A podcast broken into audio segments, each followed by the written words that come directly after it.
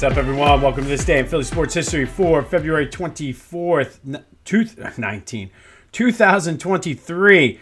Sixers update. What a game last night. They got off to a very, very slow start, and it was almost as though they were still stuck in All Star break.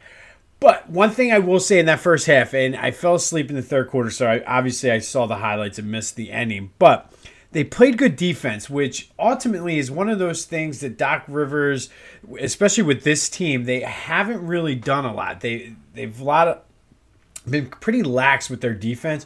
So to see them play good, solid defense against a good team like Memphis, it was very promising and encouraging to see.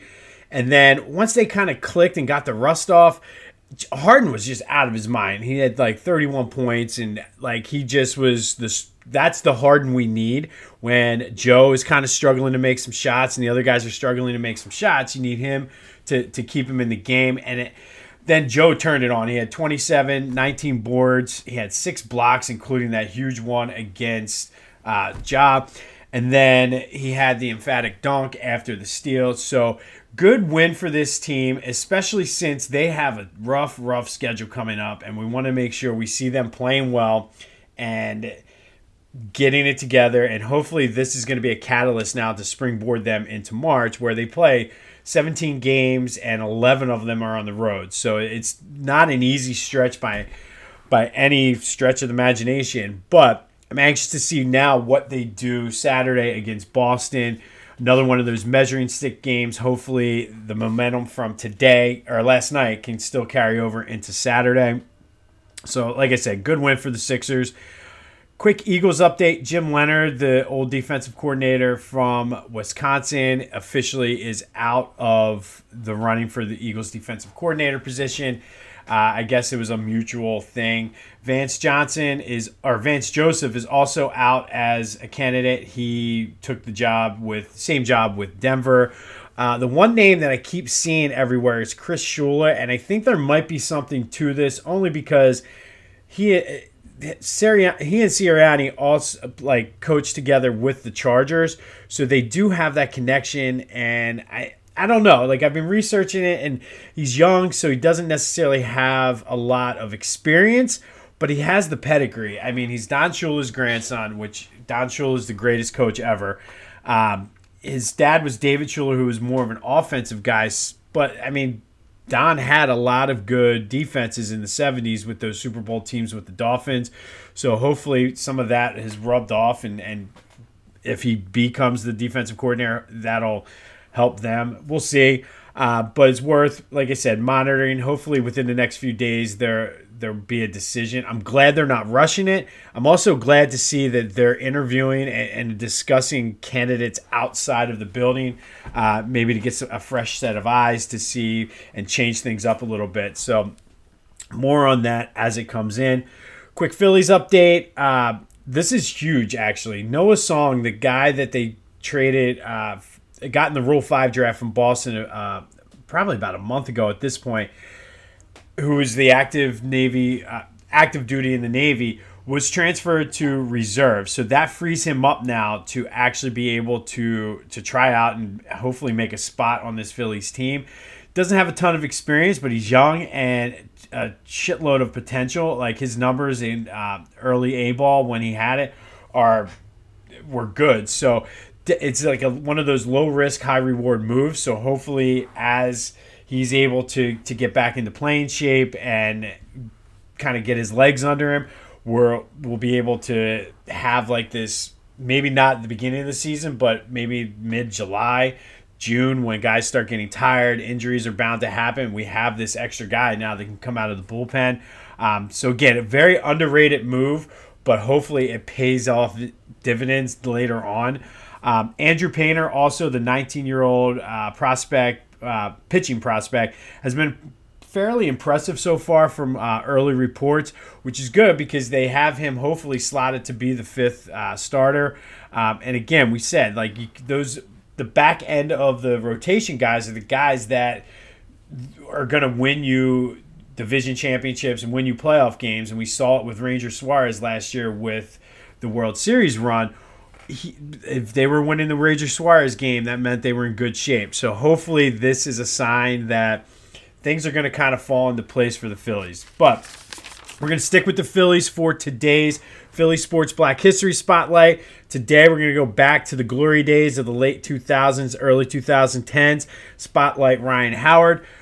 The big piece was drafted the fifth round in the uh, 01 draft, but he was stuck behind Jim Thome, uh, who was the first baseman. Remember, they brought Thome in to transition from the vet to Citizens Bank Park, so they had a draw. But I mean, Ryan Howard was dominant down in the minor league system, and I will give Ed Wade some credit on this. He didn't trade him despite receiving numerous, numerous calls about, hey, he's stuck behind Thome. Give us Ryan Howard. He held on to him.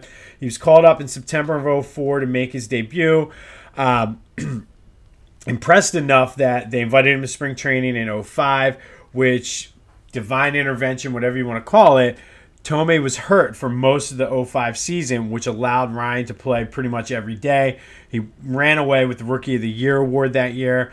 The following year, he came comes back with an MVP season in 06. He hit 313, 58 home runs, 149 RBIs. I think that was the year he also won the home run derby. Um, and I think what people tend to forget, because the lasting memory of Ryan Howard, a lot of times for people, is him crumpled up down the first baseline when he tore his Achilles in the 2011 divisional series against the Cardinals, and then being hamstrung with that contract for years following. But from 2006 to 2011, um, during that time when he got that contract, he was on a Hall of Fame pace that hardly anybody in the history of baseball was able to do. And I think that's important because that contract, everybody's like, oh, Ruben gave him the contract and oh, he shouldn't have. And I I agree. However, you needed to have him under contract. And the other thing I think people tend to forget about Ryan Howard is he was clutch and everybody's like oh he struck out too much he he did this he was sort of one of those first guys in that transitional piece i think from where striking out is bad now guys strike out 250, 300 times. And it's like, whatever. As long as they're hitting 35 home runs and hitting 280, we'll take it. But Ryan Howard caught a lot of shit for that during his time. And I mean, I go back to the 09 divisional series against the the Rockies when they were down four to two. It was a pivotal game, and he said, "Just give me to the plate, boys." Sure enough, he comes up, wins the game for them. So I think he's very, very underrated because people look at the the strikeouts and the contract and the injury and everything. But I mean, in his short time in the majors, he hit 382 home runs, and he only played really. I mean, he had a 13 year career, but most of them were during that 2006 to 2011 stretch when he was otherworldly. Um, so, shout out to you, Big Piece. Thank you for 08 and a ton of memories during my time with having the Sunday package and just being a fan during that time. So today's Philly Sports Black History Moment, we shout out Ryan Howard for his contributions. He's still around with the team today. He's almost like an ambassador. The Phillies do a good job with bringing a lot of those old guys back. So shout out to you, Ryan Howard. All right, today we're going to switch gears somewhat and we're going to do a little pop culture for a Friday. On this day, February 24th, 1975, Elton John released the song Philadelphia Freedom. Now, the song was for Billie Jean King, who was of the who was the owner, or I don't think she was the owner. She was the captain or manager and a player on the Philadelphia Freedoms, which was the world team tennis team in Philadelphia at the time. Um, he fell in love with like he was good friends, and I guess they did a lot of the um, gay rights back then in the day together. But he played a promo match, was inspired, and the team in 1974 went 39 and 5, won the Eastern Division Championship, and then lost in the finals. After that game, or after that season, they were sold and moved to Boston. So, Philadelphia Freedom, the song, everybody kind of knows that it was about the world ten- team tennis team in Philadelphia in 1974. However, the song wasn't released until after the Philadelphia Freedoms were already playing in Boston. Um, they did return in 2001. Billie Jean King owns them. Uh, they moved around a couple times, but now they're back in Philly at Hagan Arena in St. Joe's. It's a great song. It's going to be in your head all day. All right, so let's go Sixers. Excited for some spring training baseball this weekend. Go have yourselves a Friday. Philadelphia Freedom. And until next time, I'll see you when I see you.